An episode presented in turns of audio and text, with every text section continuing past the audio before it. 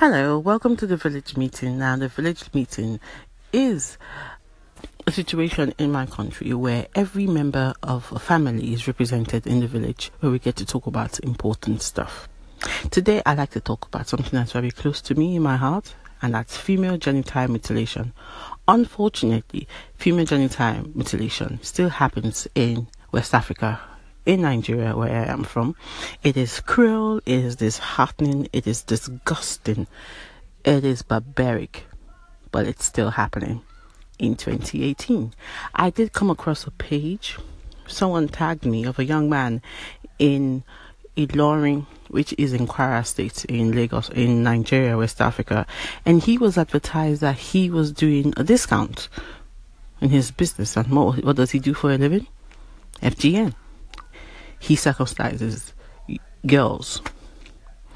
As stupid and disgusting as it sounds, but it's still happening, and we've been trying to shine a light on it and let people know that it is barbaric and it's dishumanizing, and there are bad things that can happen to this girl, and sicknesses and infections and all kinds of stuff that can be as a result of them doing FGM.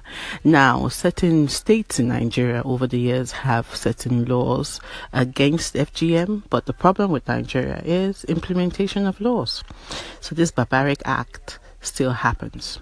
Even though around the world, people, it's been preached that it shouldn't happen, but it still does. So I'm lending my voice to FGM and I'm saying it should stop persecutors should be prosecuted and, and should face the law in its full form. And girls can just go on being girls again. They have so much to deal with. There's child marriage, there's abuse, are pedophiles, and to top it off, there's female genital mutilation. It's just too much on the girl child. And I'm not saying that the male child doesn't have it, his own problems. Oh, definitely. There's all sorts happening to children all over the world, and it's just heartbreaking.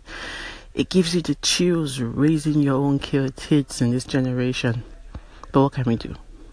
We continue to fight till we get it right.